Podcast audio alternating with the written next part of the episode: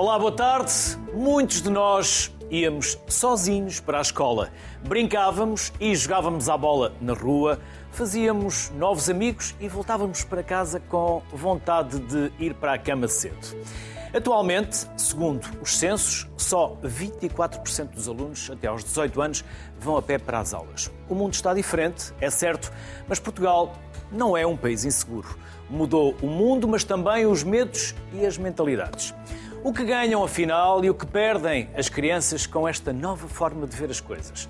Temos em estúdio, para conversar sobre o assunto, e quem sabe, Rita Cordovil, de Matos, professora com agregação na Faculdade de Motricidade Humana da Universidade de Lisboa, e Vera Cunha, psicóloga educacional. ambas, obrigado pela simpatia, pela disponibilidade, estão aqui no meio das vossas agendas, por isso vamos tentar não vos atrapalhar os vossos compromissos, bem como um dos convidados que vai entrar por Skype, que também tem um condicionalismo, também mudou a sua agenda, por isso um enorme obrigado a todos pela disponibilidade que tiveram e por se terem ajustado uh, e terem mudado as vossas vidas para estarem aqui connosco.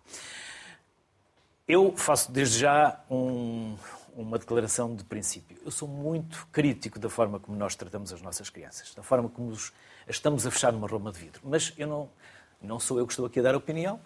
Quem dá a opinião é as convidadas, no caso, e os convidados. Eu só de vez em quando vou metendo umas larachas, como se costuma dizer, por isso gostava de saber também a vossa opinião. O que é que vocês acham que nós estamos a fazer às nossas vidas, às nossas crianças e à vida das nossas crianças? Rita. Muito boa tarde, obrigada pelo convite. De facto, eu também sou muito crítica. Hum, acho Prometo que... hoje. Exato. Nós temos de conseguir dar autonomia progressiva às crianças ao longo do desenvolvimento. Mas vivemos numa sociedade que tem uma forte aversão ao risco e eh, estamos a condicionar cada vez mais eh, esta autonomia que lhes é dada.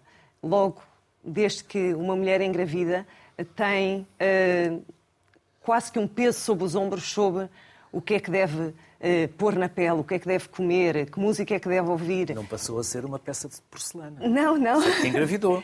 Exato, mas tem, e há um bocadinho a noção de que é muito responsável pelo que aquele ser se vai tornar e que tudo o que os pais fizerem vai condicionar, e vai condicionar, obviamente, mas há um grande peso, às vezes, eh, em cima dos ombros dos pais, que têm de ter o comportamento A para que o resultado seja B. E em desenvolvimento as coisas não são assim. E como vivemos numa sociedade, são, as coisas são multicausais, há imensos fatores que influenciam. E como vivemos numa sociedade que tem forte aversão ao risco, uh, tendemos a proteger cada vez mais as nossas crianças. De facto, como disse na introdução, por exemplo, quando chega a idade deles já poderem ir a pé para a escola, não vão. Uh, nós temos estudos na Faculdade de Motricidade Humana em que perguntámos há cerca de 10 anos como é que as crianças iam a pé para a escola e como é que as crianças iam para a escola, se iam a pé, se iam de carro, estudos que nós chamamos independência de mobilidade, eh, que é a autonomia que os pais dão ou não às crianças para explorarem livremente o envolvimento. E perguntámos a crianças de 8, 9 anos como é que iam. Eh, e perguntámos como é que os pais dessas crianças iam com a idade deles. Menos de 10% dos pais ia de carro. Nessa altura, há 10 anos, 60% das crianças já ia de carro e agora os valores estão acima dos 75%. Portanto, de geração para geração, a forma como as crianças se deslocam na cidade tem vindo a ser cada vez mais de carro. As cidades são construídas poucos carros, são pensadas para os adultos com carros e os adultos têm muitos medos. O trânsito, obviamente, que é um medo transversal e transversal a todas as culturas, mas nos países do sul da Europa em particular, temos ainda mais medos. Temos muito medo do estranho, além do medo do, do trânsito, e restringimos muito, desde cedo, a autonomia das crianças em termos motores e isto tem implicações a outros níveis. Eles têm, desde que nascem, de lhes ser dadas condições para explorarem livremente o envolvimento, de ser autónomos. Isto é mesmo importante não só a nível motor para eles, mas a nível até de desenvolvimento perceptivo.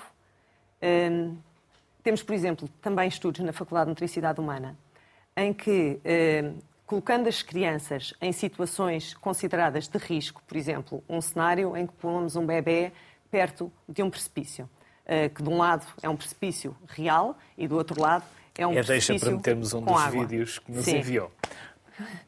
Uh... Luís Figueiredo está na regi, já vai, já vai, já vai juntamente Sim. com a equipa, já, já vão colocar a, o vídeo no ar. Mas pode ir Mas nesses estudos, o, o que nós eh, estávamos interessados em perceber era o que é que distinguia bebés que, numa situação destas, uh, isto, isto é inspirado num estudo clássico da psicologia que se chama o precipício visual, onde existe um vidro que se prolonga até à mãe. Nós não queríamos o vidro, uh, tirámos o vidro, mas o bebê, como podem ver, está suspenso com este sistema tipo escalada. Se ele se atirar, que este eu sei que se vai atirar, acaba por não cair mais do que 5 centímetros. E, de facto, o que é que queríamos perceber? Queríamos perceber o que é que distingue os bebés que acabam por uh, não perceber bem que o ar não é gatinhável dos bebés que, por mais que a mãe chame, que mostre o brinquedo, o telemóvel, as chaves do carro, o que for, não avançam. E o que distingue estes bebés que têm este comportamento mais, menos adaptativo, digamos, tanto num precipício real como do outro lado temos um precipício com água, dos outros que dizem que não e que acabam por não avançar, hum, é principalmente a experiência que têm a gatinhar. Bebés que gatinham há mais tempo percebem melhor o mundo e agem mais adaptativamente em relação até a envolvimentos de risco. Portanto, é importante, não só em termos motores, porque é bom para o desenvolvimento motor deles, mas é importante até em termos perceptivos e uh, de segurança, que eles possam explorar livremente o envolvimento. Uh, mas nós, na ânsia de os protegermos, vamos atrasando isto até níveis de uh, os levarmos quase de carro para a universidade e de brincarem no quarto.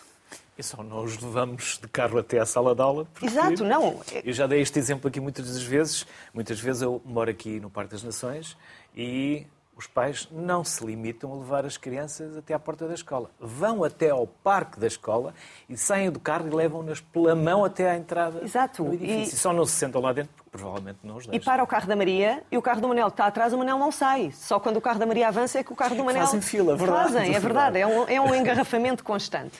Uh, o, os vídeos continuam a passar. Depois de percebermos que, de facto, a experiência motor era importante e que os bebés gatinhantes experientes evitavam melhor situações de risco, o que fizemos foi isto, tentámos ver. Então, e quando eles passam a andar? O que é que acontece? Quando começam a andar, é importante também uh, esta questão da experiência. É um bocadinho, mas não tanto. A experiência a gatinhar é de facto E aquela criança era? Aquela criança era uma das minhas cobaias preferidas. mas para que ninguém caso... pense que é. Não, não. Aquela criança era uma das minhas cobaias preferidas e foi várias vezes ao laboratório e, e, e de facto teve mais ou menos o comportamento esperado. Quando era gatinhante, inexperiente, não, não avançou, mas uh, quando já gatinhava há bastante tempo, parou e depois, já quando era gatinhante experiente, virou-se e conseguiu resolver a situação de outra maneira. E é isto que eles têm de ter, experiência motora, para irem uh, interagindo. Mas nós temos muito medo, não os deixamos brincar. A forma de brincar mudou de geração para geração, não é? Já vamos a esses medos e porquê é que estamos a assumir esses medos? Sim. E será que nós, os média, também não estamos a ajudar a esses medos? Já lá vamos. Vera, também concorda? Olá, Luís, boa tarde. Também concorda que estamos uh, a pôr as nossas crianças numa redoma de vidro? Um bocadinho, um bocadinho. Pela minha experiência também enquanto mãe... Um bocadinho mãe, muito ou um bocadinho pouco? Um bocadinho muito, um bocadinho muito. Pela minha experiência enquanto mãe, que, que, que também passei esses medos, acho que nós temos aquele instinto maternal, paternal, de querer proteger os filhos acima de tudo, mas na verdade, se pensarmos bem, um, os filhos não são nossos, como nós também não somos dos nossos pais. Nós temos que dar ferramentas e criar filhos para o mundo. Uh, e essas ferramentas passam muito pela autonomia, ligada à independência, de ensinarmos então os nossos filhos a terem as ferramentas capazes de saber lidar para o mundo lá fora de uma forma segura, seja na autonomia, seja na segurança, como a própria Rita dizia, o próprio gatinhar, o próprio começar a andar. Nós, bem ou mal, estimulamos muito. Bora! Bora, bebê, bora, bora. Nós isto estamos a passar confiança. E eles, ao sentirem essa segurança, são capazes então de avançar. E porquê é que também não fazemos isto no dia a dia? Nas outras questões que também sejam. Uh, uh, que no fundo acabam por ser como um trampolim para todas as outras, sejam habilidades, sejam competências, sejam as próprias emoções, um, que também temos que ser autónomos, não é? Na própria tomada de decisão, que é tão importante, sermos adultos com pensamento crítico, com, com no fundo, a, a consciência de, de, de, que as ações podem ter consequências, podem não ter consequências. Portanto, tudo isto vem desde cedo, não é? E nós, ao educarmos crianças independentes, barra autónomas, acabamos por indiretamente as, as, as educar de uma forma muito mais harmoniosa e muito mais feliz. E é um paradoxo paradoxo, porque nós queremos o melhor para os filhos e achamos que os vamos protegê-los de tudo, mas a subproteção acaba por ser, no fundo, nós somos traídos, entre aspas, um bocadinho por essa proteção. Estamos a fazer o inverso daquilo que, de facto, deveríamos estar a fazer. Mas nós não vivemos assim. Nós não vivemos assim. Então, o que é que nos traz medo, Vera? Porque o mundo não está mais perigoso, está mais mediático. Está mais, As está guerras mais existiam, continuam a existir. As crianças desapareciam, algumas, e agora Uhum. continuam a desaparecer, mas não aumentaram. Não aumentaram. Nem não. os crimes sexuais eh, Não, dispararam. de todo, de todo. Então, somos nós, os média, Somos que nós. ao divulgarmos mais Acho que sim. Há, há um excesso de estamos- preocupação também, um excesso de informação também. Há perigos em todo o lado. Cuidado, cuidado, não vais por aí. Cuidado, não subas a escada que vais cair. Ai, cuidado. É muito isto, não é? Eu própria, enquanto mãe, também me saio estes cuidados às vezes, não é? Mas não, vamos respirar fundo e deixamos, de facto, Deixamos- eh, crescer e viver a vida deles, não é? E, serem independentes e autónomos. E partirem um braço se for o caso, não é? Precisamente, precisamente. E, e- e- e, na verdade, eh, eh, eu pelo menos, mesmo com os meus filhos enquanto mãe, é muito isto, não é? Os meus filhos já vão a pé para a escola, pelo menos o mais velho já vai a pé para a escola. E foi difícil, também para mim, que também sou técnica, mas também sou bem, dar esse passo, não é? Pensar, bolas, tens 10 Se anos, algo, estás de facto preparado. vão Isso, acusar? mas uma diferença. Hoje, hoje em dia os nossos filhos têm telefones com 10 anos e nós não tínhamos telefones. E às vezes temos que nos pôr um bocadinho no papel dos nossos pais, onde é que ela andava, ou eu neste caso, eh, e neste momento o- os nossos filhos tendo telefone, há sempre um controle eh, maior. E não há pai que eu não conheça que não tenha o controle parental, que tenha o- o- a localização no telefone para saber onde os filhos andam. Há um maior controle também. Portanto, de certa maneira, acabamos por, eh, enfim, ter aqui, também sermos aqui um bocadinho traídos, vá lá, pela, por essa própria, eh, digamos que, sociedade em si. Vamos já voltar à conversa, vamos trazer também o Hugo Rodrigues. Hugo, boa tarde. Obrigado também por ter arranjado a sua agenda para estar connosco. Hugo, o que lhe merece, o que já aqui falámos, os medos, os comportamentos, se estamos a tornar a vida das nossas crianças mais redutoras, se depois elas, quando precisarem de voar, será que estão têm asas? É uma ótima pergunta. Em primeiro lugar, muito obrigado pelo convite. Eh, É para mim um prazer poder partilhar o estúdio consigo e com, com a Rita e com a Vera, pessoas que eu gosto muito do trabalho e que acho que são, eh, é extremamente importante dar-lhes voz também. Eh, Efetivamente, já tocamos aqui em pontos muito interessantes. Esta questão do medo. Outro, outro ponto que eu gostava de trazer para aqui é a culpa que hoje se cultiva demasiado. Eh, Os pais parece que sentem culpa se não forem pais perfeitos e se não tiverem filhos perfeitos, o que é um perfeito disparate, porque não existem pessoas perfeitas. eh, E, portanto, desde logo, só, só que as redes sociais, e há um bocadinho o, o Luís falou da questão dos mídias, eu vou envolver aqui também a comunicação digital, porque, por exemplo, nas redes sociais, no Instagram, parece tudo muito perfeito, tudo muito arranjadinho, e as pessoas parece que têm medo de não ser assim. Às vezes até nem concordam com os modelos, mas têm medo de não ser assim. E depois, com o mediatismo das situações menos eh, agradáveis que possam ocorrer, e que agora é muito mais fácil difundi-las, cria-se este medo de algo que não é real. E eu partilho inteiramente da sua opinião quando diz o mundo não está tão diferente quanto isso. Mas toda a gente diz, pois, mas agora são outros tempos. Quando, na verdade, o que se passa hoje é, é muito semelhante ao que se passava há 20, 30, 40 anos atrás em termos de segurança. É verdade que os centros urbanos das grandes cidades estão menos habitados, e quando estavam mais habitados poderia haver uma supervisão maior, mas isso não se traduz num risco aumentado. E os pais têm que perceber isto. E a nossa função enquanto pais é ter filhos o mais autónomos possível. O, meu professor de pediatria, expressão que eu acho que é deliciosa, eu gosto muito de a, de a repetir, que é, ele falava para nós, futuros pediatras, eu acho, mas eu acho que isto pode ser transposto para os pais também. Ele dizia que um, uma das, das magias da nossa profissão era pegar num recém-nascido indefeso e transformá-lo num adulto não armadilhado. E esta expressão é, é, muito bonita. E um adulto que não seja autónomo é um adulto profundamente armadilhado. Profundamente armadilhado.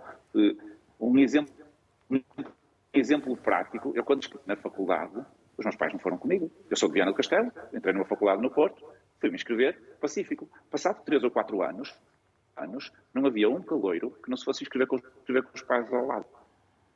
Hoje, então, seria algo completamente absurdo. Ver calores inscrever-se no ensino superior adultos sem os pais ao lado. Portanto, tudo isto é o espelho desta penetração enorme que os pais têm na vida dos filhos. Atenção, que eu acho que é com a melhor das intenções. Isto antigamente, é o que fez-me lembrar, fez lembrar, quando íamos ver as notas na pauta, não gostávamos que os nossos pais fossem connosco. E quando aparecia alguém com os pais, normalmente claro, era alvo de gozo.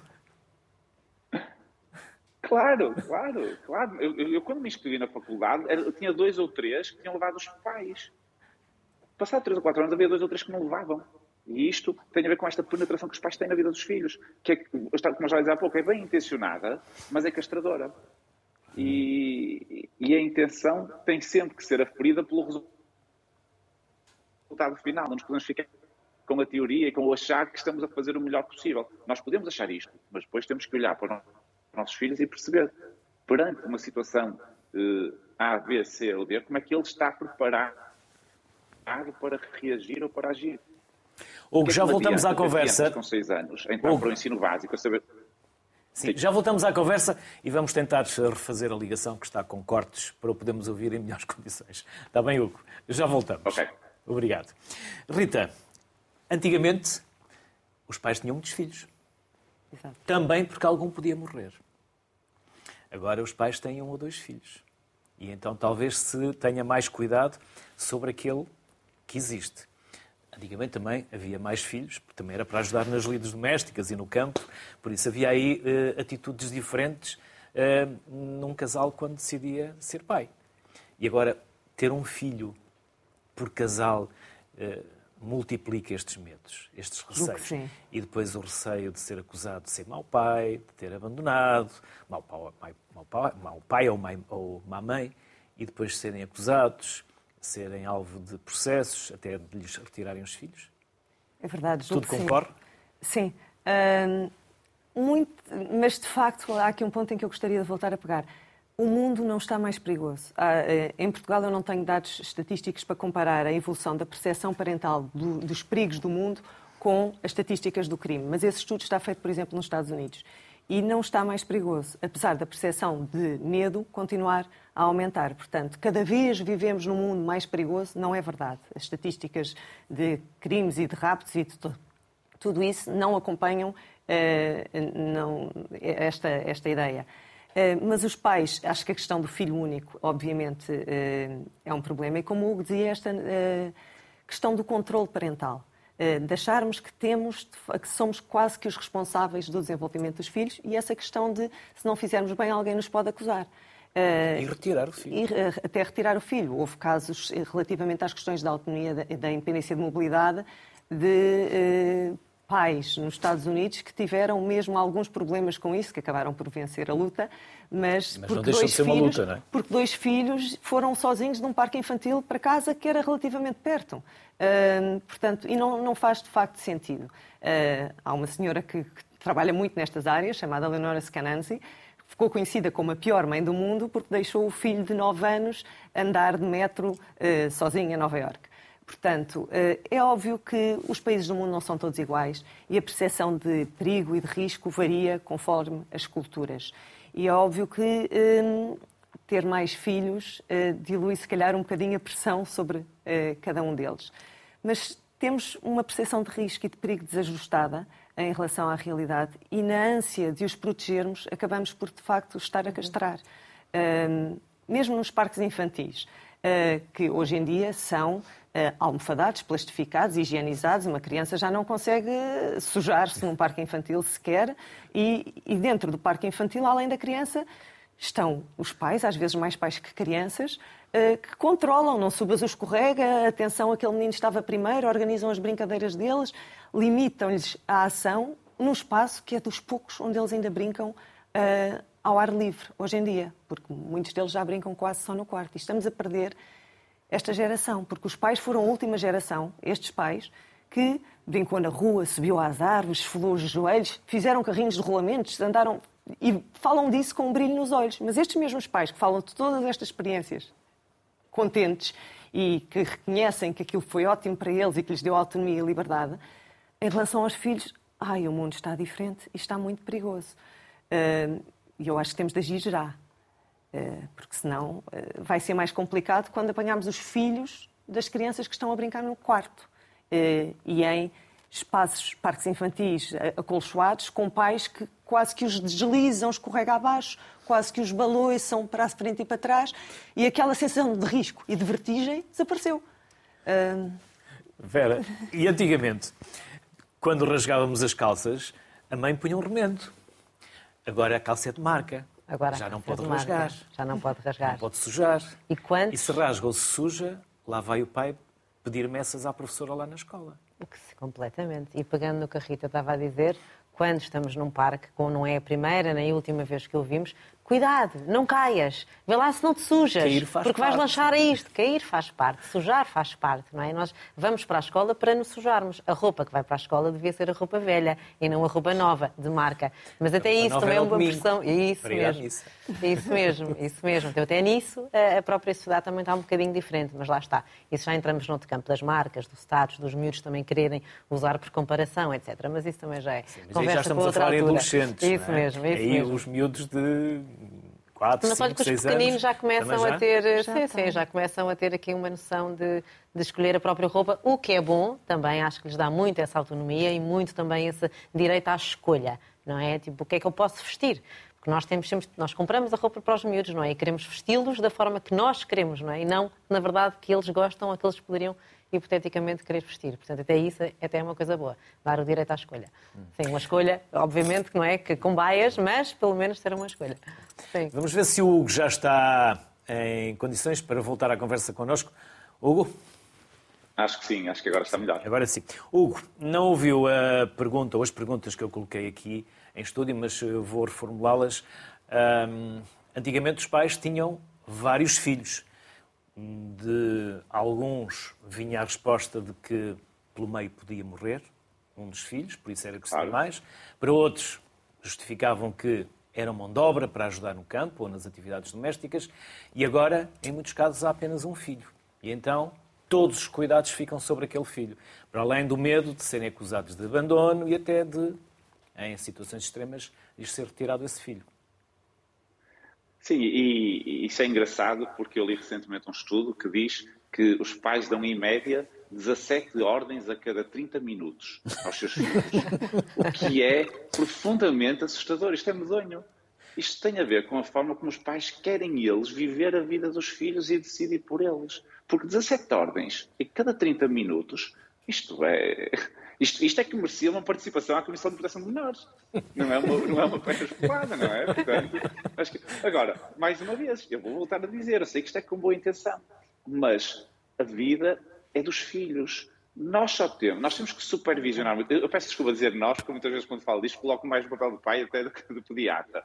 Mas o papel dos pais é supervisionar muito, mas intervir pouco. E não tem, não tem que estar constantemente a decidir pelos filhos. Claro que se só tem um, estas 17 ordens são para um. Se fossem cinco, se calhar isto distribuía-se de forma mais equitativa. Agora, só tendo um, vai toda a atenção, vive-se em prol dos filhos, mas não é. Este em prol dos filhos é perigoso, porque se vive o que os filhos devem viver. E um exemplo clássico, eu sei que isto é, é, um tema muito recorrente, mas é a forma como os pais interferem nas escolas, por exemplo, que é disparatada. As figuras de autoridade nos diferentes contextos devem ser respeitadas.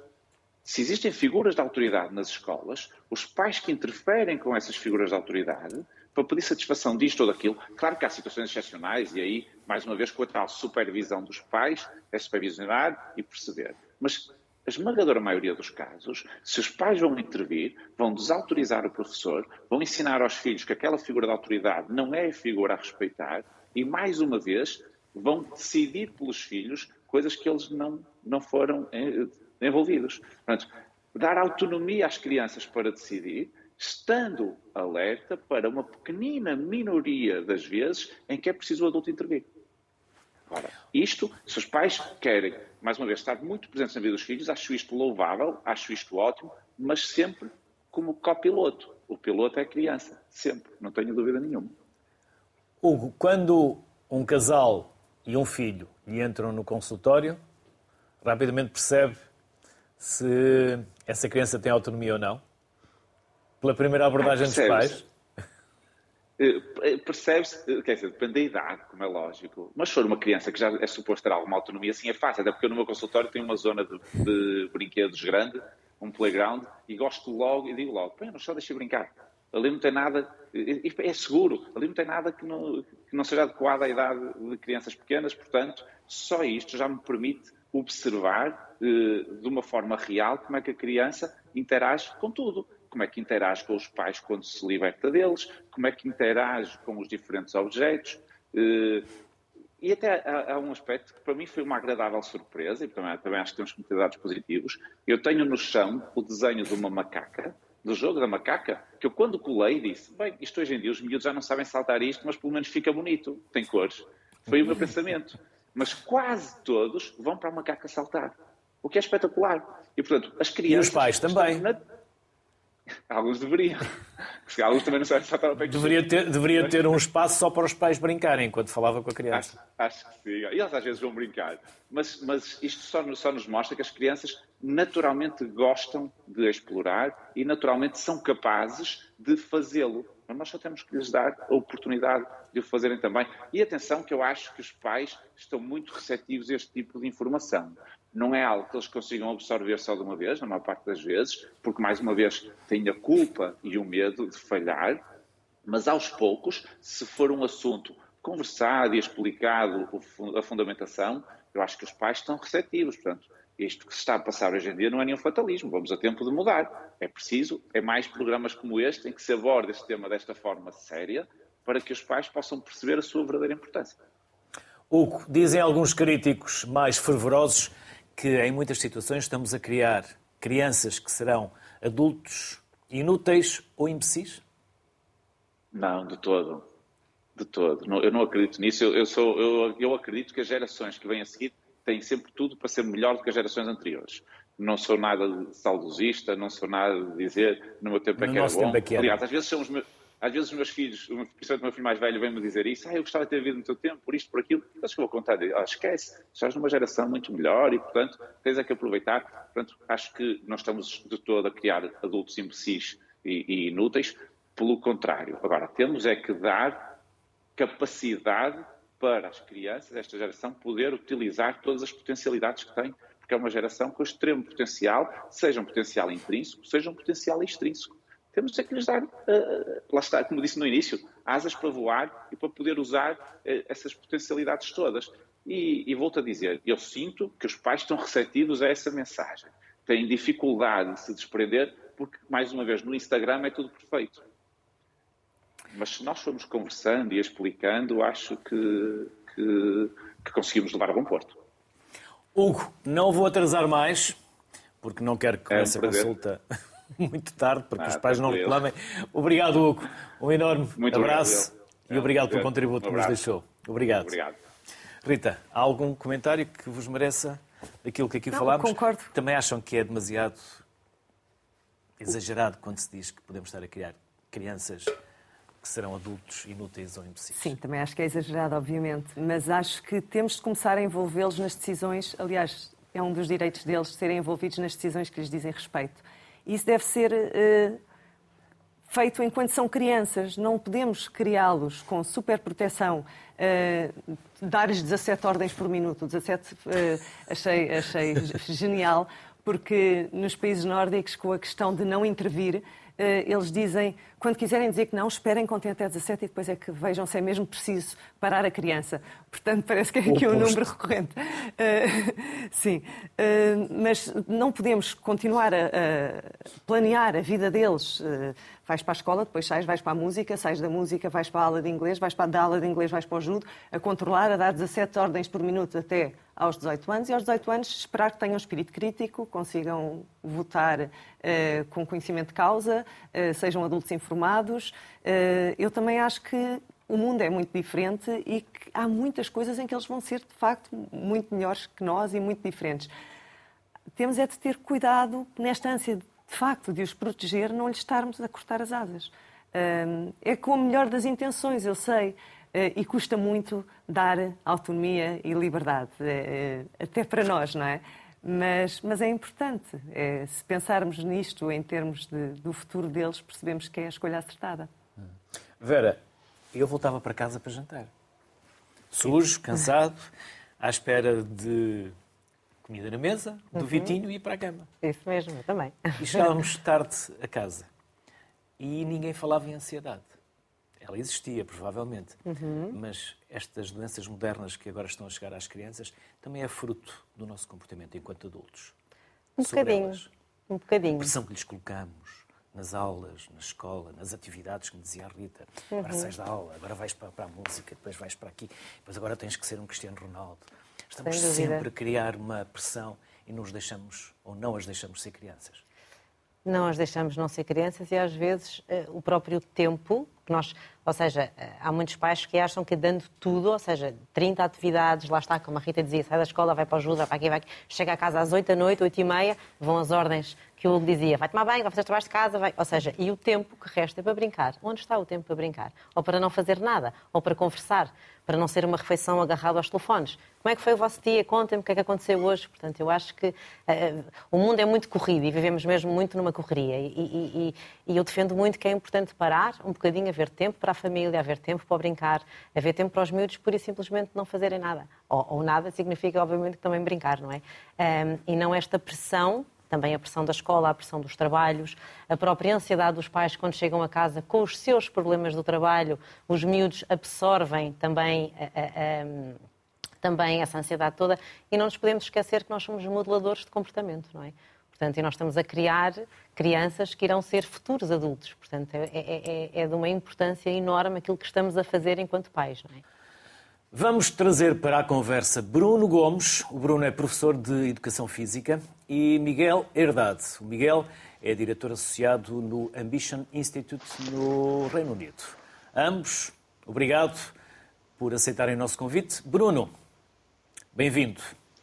Estamos a matar a curiosidade das nossas crianças e sem paciência para quando eles têm a idade dos porquês?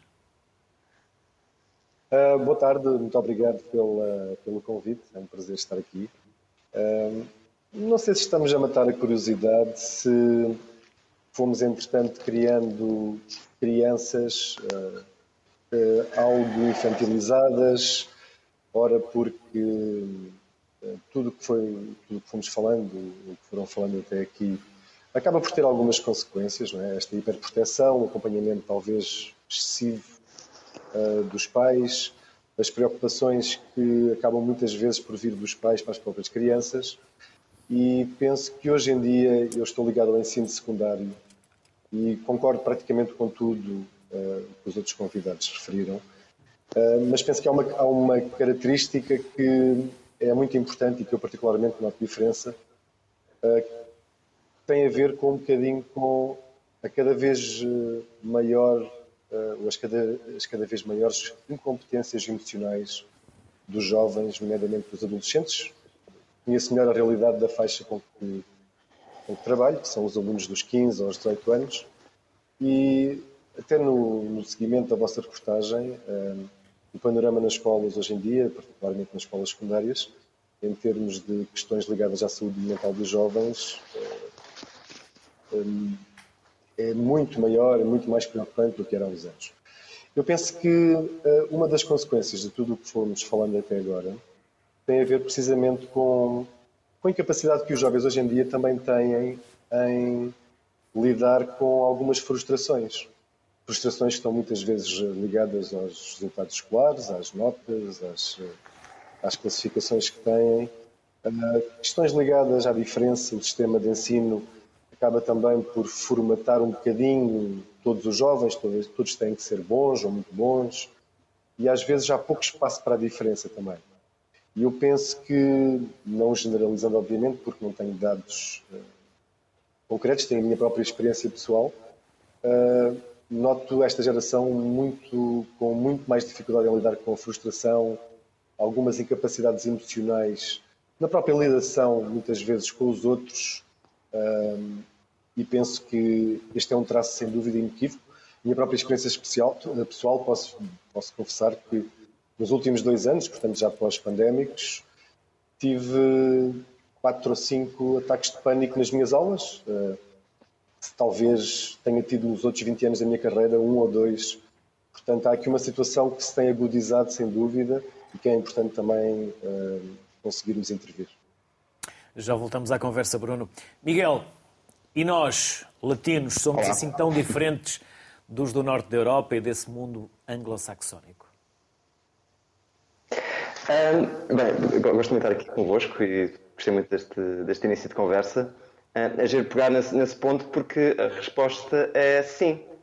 Um, há, há imensa literatura científica sobre, sobre os diferentes estilos de parentalidade, por exemplo, e também da forma como uh, determinados pais, determinados contextos sociais, uh, níveis de rendimento ou países, ou seja, diferentes culturas, um, esperam ver dos seus filhos.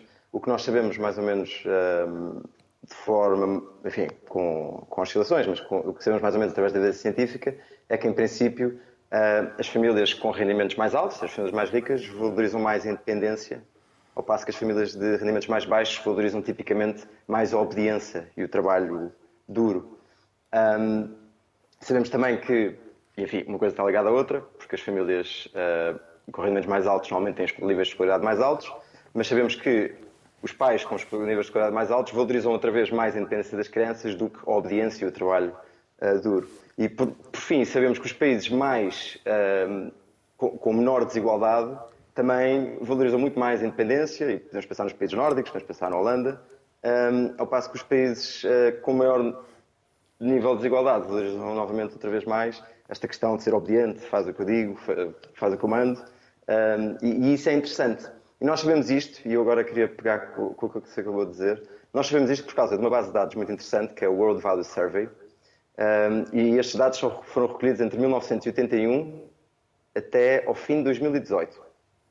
Acontece que, no fim de, enfim, um ano a seguir, no, no início de 2020, aconteceu uma coisa muito dramática nas nossas vidas, e que teve particular importância nas, eh, nas crianças, que foi a pandemia. E, e, nós não podemos mesmo esquecer isso, porque o que a pandemia gerou foi uma enorme situação de desigualdade entre crianças, consoante a família onde, onde elas calharam nascer, não é? Porque as pessoas calham nascer em determinadas famílias, ninguém escolhe nascer numa família rica, ou numa família pobre, ou numa família em Lisboa, ou, no, ou em Marrocos, não é? E, e, é a família e, portanto, dos impostos, essas... É a família e os bem, impostos. Os impostos Ninguém escolhe. Os impostos normalmente os mais ricos. Os mais ricos conseguem escolher pagar menos por vezes, eh, também há literatura que, que demonstra isso, mas deixo isso a outros especialistas que, que queiram convidar um dia. Uh, mas é muito importante porque, de facto, o que, o que nós sabemos foi que durante o fecho das escolas, além de uma enorme quebra nas aprendizagens dos alunos, um, eh, o que sabemos é que, acima de tudo, se tratou de uma situação de desigualdade, porque os alunos de famílias mais pobres foram muito mais afetados do que os alunos de famílias mais ricas. E, e há evidência para isso em todos os países um, e, e, e, é bastante uh, trágico, uh, digamos assim. Sendo que Portugal é um país onde, de facto, a diferença entre ricos e pobres ao nível da escola é dramática. É, é uma diferença muito grande, uh, mesmo. E, e, estou a ver agora a passar na imagem o, um certo de um texto meu que fala sobre os maias e, aproveito para ligar a uma coisa que, que, eu queria discordar talvez dos outros enfim, de outras pessoas nesta, nesta chamada, um, que é, eu acho que sempre houve pessoas uh, ultramimadas e ultraprotegidas pelos pais. Aliás, se lembrarem nos Maias, acho que era um dos filhos de uma, de uma Silveirinha, que era o Eusébiozinho, era particularmente uh, mimado e, e, não saía de, daquela redoma, não é? E, portanto, uh, claro que. Mas talvez não fossem tantos, Miguel. Não talvez sei. não fossem tantos. Pois não sabemos, não, não, não temos esses dados estatísticos. Um, o que temos, sim, dados estatísticos, eu acho que, que um, a Rita, que está na chamada, fez parte deste estudo e, portanto, uh, é giro tê-lo aqui à minha frente, que é um estudo financiado pela Nuffield Foundation, que é uma fundação inglesa com quem uh, nós trabalhamos aqui em Inglaterra, e que faz precisamente esse, essa espécie de ranking da independência esperado das crianças nos países. E, e não se, eles pegam em 16 países e, não surpreendentemente, os países onde as crianças têm mais independência. Rita, é verdade, não é? Que fez parte é, deste, podem, podem, podem interagir, é... podem interagir. Eu já volto também ao Bruno, o Bruno está, está também connosco, mas já, já podem interagir. Foi um estudo em que participámos, liderado pelo Policy Studies Institute em Inglaterra, Exatamente. e de facto. E de facto verificou-se isso. Foi um estudo a nível mundial, mas com a maior, a maior parte dos países eram europeus.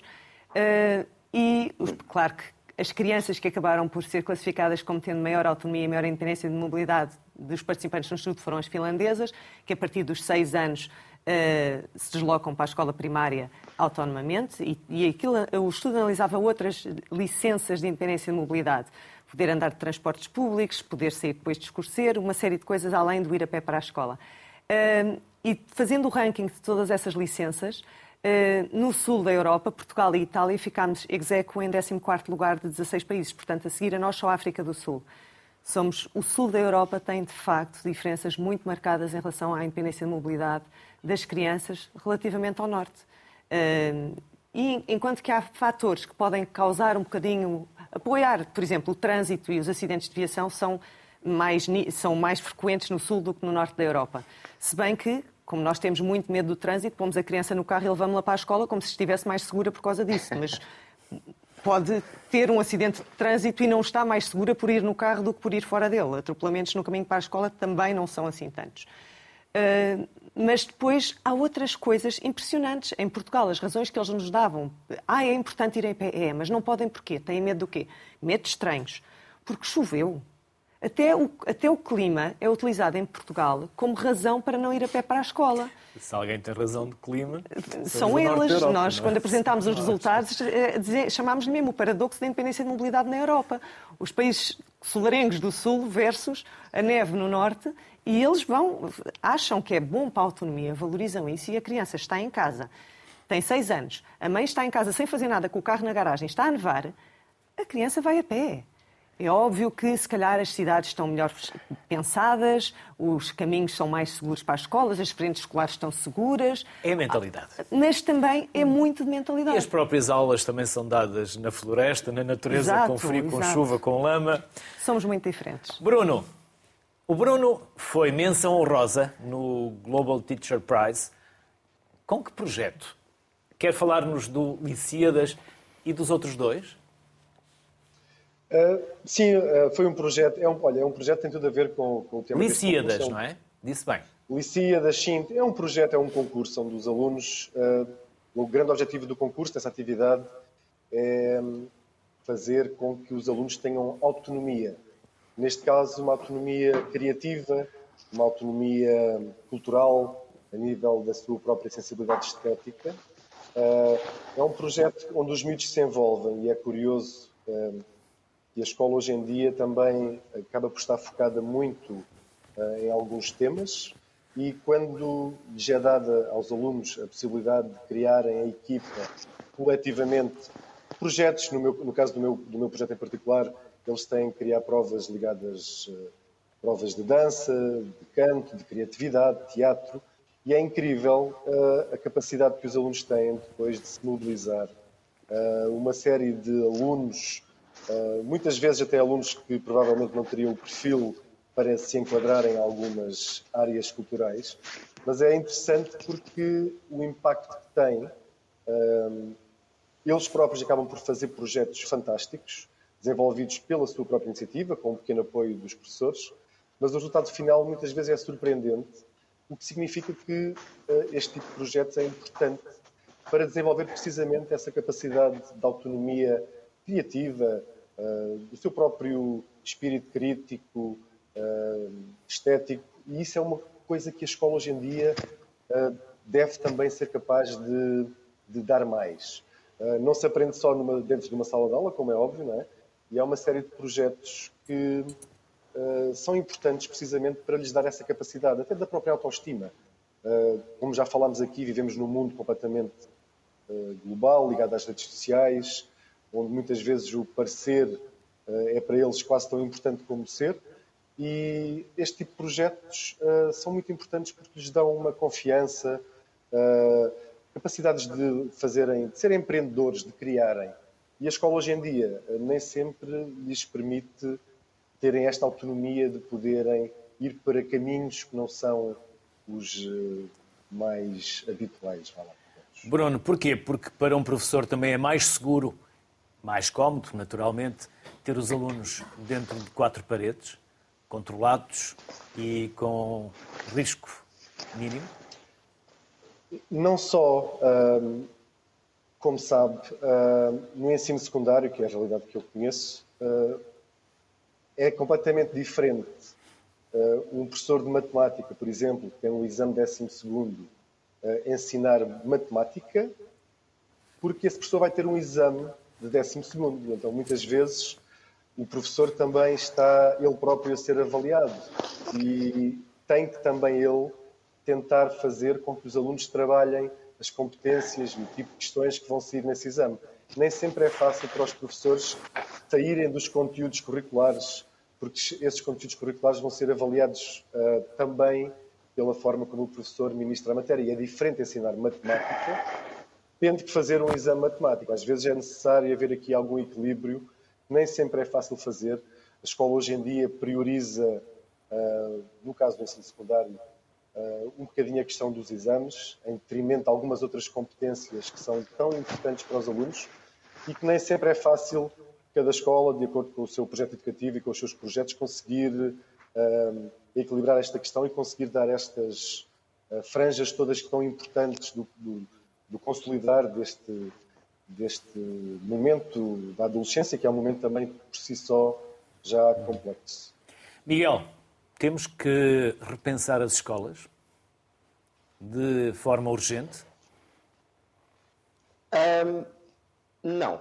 Eu acho que, que, temos, temos problemas graves na educação, um, um pouco por todos os países, mas em Portugal temos uma situação particularmente trágica um, e, bastante infeliz, que é a seguinte. Uh, Portugal, ao longo dos últimos 20, 30 anos, uh, fez aquilo que a OCDE até apelida muitas vezes do, milagre uh, da educação, que foi conseguir fazer com que o sistema de ensino, que era um sistema de ensino muito pobre, um sistema de ensino que chegava a muito pouca gente, basta lembrar que uh, à data de hoje cerca de 50% dos portugueses continuam a não ter o 12 ano feito, e portanto isso é um, é um antigo que nós temos no sistema de ensino. Mas a verdade é que hoje em dia já, já quase toda a gente vai para a escola, não é? Eh, e independentemente do contexto social em que nasceu, ter nascido mais rico ou mais pobre, quando antigamente não, não era de todo assim. E, portanto, isso é bom. E, na verdade, ao contrário do que muitas vezes as pessoas pensam, eh, esse aumento da escolaridade, esse aumento de levar a escola a toda a gente, não se fez à custa de, de diminuir a qualidade da escola. Pelo contrário, o que nós vemos é que, com alguns soluços, eh, desde os últimos 20 anos, nós temos conseguido fazer com que os resultados dos alunos portugueses sejam sempre melhores. E isso é uma coisa boa, isso é uma coisa que devemos estar todos genuinamente orgulhosos. Foi um excelente trabalho que, talvez a maior conquista, de, digamos, da democracia portuguesa, desde, desde 25 de Abril. Ehm, e isso é bom. Ehm, não, não o fizemos de forma perfeita, temos um problema muito grave que foi uh, nunca conseguimos, na verdade, diminuir a desigualdade entre ricos e pobres na escola, ou seja, conseguimos que a escola chegasse mesmo aos mais pobres e conseguimos que todos, ricos e pobres, melhorassem uh, os seus resultados mas a distância entre uns e outros continua a ser a mesma. Okay? Isso é um problema que nós não conseguimos resolver, não temos conseguido resolver nos últimos 20 anos e que, em princípio, por causa do fecho das escolas agora durante a pandemia, só, só vai tender a piorar de forma muito drástica. E, portanto, nós agora chegamos aqui, uh, 2020, com este problema grave que foi. Uh, nós estávamos a conseguir fazer bom progresso, uh, vamos perder muito e muitas crianças vão ficar para trás com, com o fecho das escolas. E o que acontece é que, neste momento, uma criança que esteja no quarto ano nunca teve um ano normal de escola na sua vida. E isso pode ser uma perda bastante grave e praticamente irrecuperável, não só naquilo que ela aprende, mas também uh, na sua probabilidade de conseguir ir para a universidade, de conseguir um emprego melhor e, isto está documentado e consegue-se demonstrar matematicamente, uh, na quantidade de dinheiro que ela vai ganhar quando cresce. E, portanto, nós neste momento temos este problema gravíssimo que é, depois de, do fim agora de quatro anos muito maus, em que as escolas não tiveram a funcionar normalmente, uh, três por causa do Covid e um agora por causa de não termos professores. O que vemos é que continua a não haver professores em Portugal e portanto, até ao fim da década podemos chegar a esta situação trágica que é uma geração que a seguir à minha, que era a geração mais bem preparada de sempre, se calhar a geração mais desamparada de sempre. E isso devia nos preocupar bastante a todos, diria eu. Miguel e Bruno, um abraço e um muito obrigado, obrigado. pelos vossos contributos. Obrigado. Simpatia. Obrigado. Vera, e como foi a vossa infância? A nossa infância, a minha infância. No caso, a sua. A minha infância foi uma infância feliz, passada na rua, com uma escola. Uh, Onde? Cidade? Cidade, nasci em Lisboa, São Alfacinha de Gema, passada escola, casa, rua, E brinca. havia tantos carros na rua como há agora. Não, não, não. Havia carros, mas não tantos carros. Eu andava muito a pé, ia para a escola a pé, vinha da escola a pé, vinha de autocarro, em determinado ponto com 11 anos já andava de autocarro, tinha o passe e módulos, aqueles módulos antigos que fazíamos nos autocarros, e é muito diferente. Era uma, era uma vida muito diferente daquilo que agora, por, exemplo, os meus filhos têm. Uma cidade muito diferente também. Calculo que sim. E a Rita? Também, também sou alfacinha. Uh, mas o, o, que eu acho, gostava, gostava de falar aqui de uma ou outra coisa. De facto, uh, a pandemia foi, foi dramática. Uh, e eu concordo com o Miguel no, que ele estava a dizer em, em vários aspectos. Um, e agora, de repente, ficámos todos em casa e nós temos estudos, por exemplo, a nível do desenvolvimento motor das crianças, isso foi nitidamente marcante. Uh, eles, por terem ficado fechados, regrediram bastante em relação foi bom à é situação para os animais que foram mais vezes à rua. Sim, não, e foi bom para outra coisa. Eu comecei aqui pela dramática, que era para fazer um bocadinho não. a ligação às nossas cidades. Porque uh, é uma, por outro lado, trouxe-nos algumas oportunidades. Houve muitas cidades que começaram a perceber que, se calhar, uh, podíamos investir mais em ciclovias, em formas de mobilidade um pouco diferentes. Foi uma altura em que os pais conseguiram estar em casa, alguns deles, e até participar nos comboios de bicicletas que levavam as crianças para a escola, tiveram uma grande ativação durante a pandemia. Portanto, esses pequenos lives de coisas boas que aconteceram, se calhar temos de, temos de tentar agarrá-las. Depois se vão desanuviando outra vez. Pronto, a pandemia não foi igual para todos, de facto. O Miguel nisso tem toda a razão. Uh, em termos de atividade física, havia fatores protetores. Ter outras crianças em casa era um fator protetor, não ter os dois pais em teletrabalho era um fator protetor, uhum. ser mais novo era um fator protetor e estar numa casa grande, com jardim, era um fator protetor. Essas crianças sofreram muito menos em termos de atividade física do que as outras. Portanto, está muito relacionado com as desigualdades sociais que o Miguel também estava a referir. Mas, em termos de planeamento urbano, eu acho que temos de tentar agarrar esta oportunidade e não deixar que se desvaneça. Porque, de facto, em muitas cidades começou a haver um aumento de projetos, de iniciativas autárquicas que façam com que as crianças possam brincar mais na cidade. Não é só a deslocação para a escola, é as cidades serem mais amigas das crianças. Uma cidade que é amiga das crianças é amiga de toda a gente. E se tiver crianças na rua, os pais vão deixar os miúdos andar na rua. Se estão num ambiente estranho, em que só o filho deles é que vai a pé para a escola, entra num autocarro no meio de um centro urbano que não sabe quem é que lá vai dentro. É um extraterrestre. É, é estranhíssimo, não é? Um extraterrestre. Uh, portanto, devemos Vera, aproveitar. As nossas crianças, nós temos uma sociedade e os portugueses 60% ou são obesos ou estão em estado de pré-obesidade. Certo. E as nossas crianças agravaram estes índices de obesidade. E antes da pandemia, a obesidade era a pandemia. Certo. Mais exercício físico. Certo. E um bocadinho mais de esforço dos pais, porque por vezes é mais cómodo dar-lhes um tablet para as mãos e eles ficam lá sossegados no sofá. E se vierem à rua, têm que ir buscar a bicicleta à garagem, depois sujam-se, rasgam as calças. É tudo verdade. É altamente tentador dar um tablet para uma criança. Eu confesso também já o fiz em momentos que de facto devia fazer. Esporádicos. Não é? Esporádicos. Não, é altamente tentador, não é? Seja numa viagem de carro, porque falta quanto tempo? Mãe, demora muito, já estamos a chegar. Já chegámos, É, já já chegámos. falta quanto tempo? Não é? De 5 a 5 minutos. É altamente tentador. E hoje em dia nós vamos num avião, os miúdos têm um tablet, vamos num autocarro, no comboio, os miúdos têm, numa sala de espera de um consultório médico do, lugar de saber, etc, etc. Portanto, já lá vai o tempo em que se dava, eh, onde, fazíamos bigodes nas revistas do, não é? e pintávamos os dentes nas salas na de espera parede. e desenhos na parede, não é? Pronto, portanto, eh, eh, há sempre uma tendência, porquê? Porque os pais também estão cansados e também temos que nos pôr um bocadinho o papel enquanto pais, não é? Ambos os pais trabalham, é diferente das outras gerações, chegam a casa cansados, também eles precisam, não é? Do seu é descanso e têm toda a dinâmica familiar para fazer, seja jantar, seja lanche, seja lancheiras, etc. Portanto, é altamente tentador dar um comando, uma televisão, para a criança descansar e não. ah, portanto, é, é- eu acho que, como tudo, é, é um bocadinho aqui o equilíbrio. Bom senso. Bom senso, Bom senso. sem dúvida nenhuma. Vera Palavra de Rita, ordem. Muito obrigado. Foi um gosto. Obrigado, um gosto também. Muito Obrigada. Civil, que é da sociedade civil, é de todos. Esperamos também, ao longo dos programas, tal como hoje aqui aconteceu, podemos dar um pouco mais de conhecimentos e saberes que vocês hoje também generosamente partilharam connosco. Por isso, bem-ajam. Obrigado e Obrigada, felicidades Luís. nas vossas vidas. Muito obrigada. Até uma Obrigada. próxima. Deixem as crianças brincar. Deixem-nas ser felizes. Boa tarde.